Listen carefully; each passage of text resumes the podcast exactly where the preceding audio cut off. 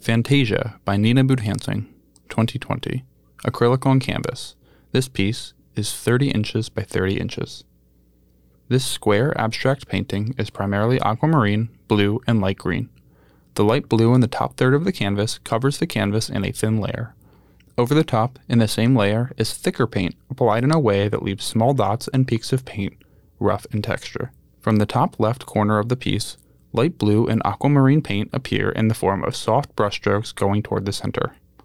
In some spots, the paint drips and trails down the painting toward the bottom.